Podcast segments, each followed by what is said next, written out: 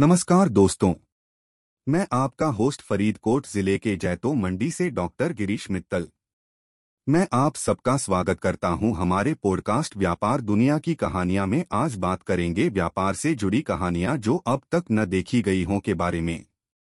इन कहानियों में हम व्यापार के जीते जागते अनुभवों के बारे में सुनेंगे जो हमें आने वाले कामों के लिए मददगार साबित हो सकते हैं। व्यापार असल में एक अनुभव होता है। एक युवा व्यापारी एक तेल कंपनी की शुरुआत करने के बारे में सोच रहा था। उन्होंने आखिरकार अपना काम शुरू किया, लेकिन वे अपने बिज़नेस को फेल होते हुए देखते थे। उन्होंने स्टार्टअप की शुरुआत की थी, लेकिन उनकी योजना समझ नहीं आ रही थी। उन्होंने एक बड़े बिजनेसमैन से मिलने के लिए एक मीडिया समूह में जाने का फैसला किया। जब वे वहाँ पहुँचे तो उन्हें एक लंबे समय तक इंतज़ार करना पड़ा। लेकिन नतीजे में उन्हें एक शानदार अवसर मिला। एक विदेशी मूल के दलाल ने उन्हें एक त्वरित समाधान प्रदान करने का पूरा काम देने के लिए बोला। इससे वह बहुत आगे बढ़ा और नतीजतन उनका बिज़नेस सफलता की ओर बढ़ा।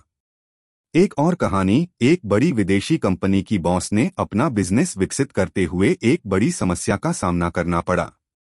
वह अपनी कंपनी के लिए एक नया उत्पाद विकसित कर रहा था, लेकिन वह अपने बजट में नहीं था। इस तरह से उसे एक बड़े फंड रेजर के ज़रिए उत्पाद को विकसित करने के लिए इकट्ठा करना पड़ा। अंत में एक दिन एक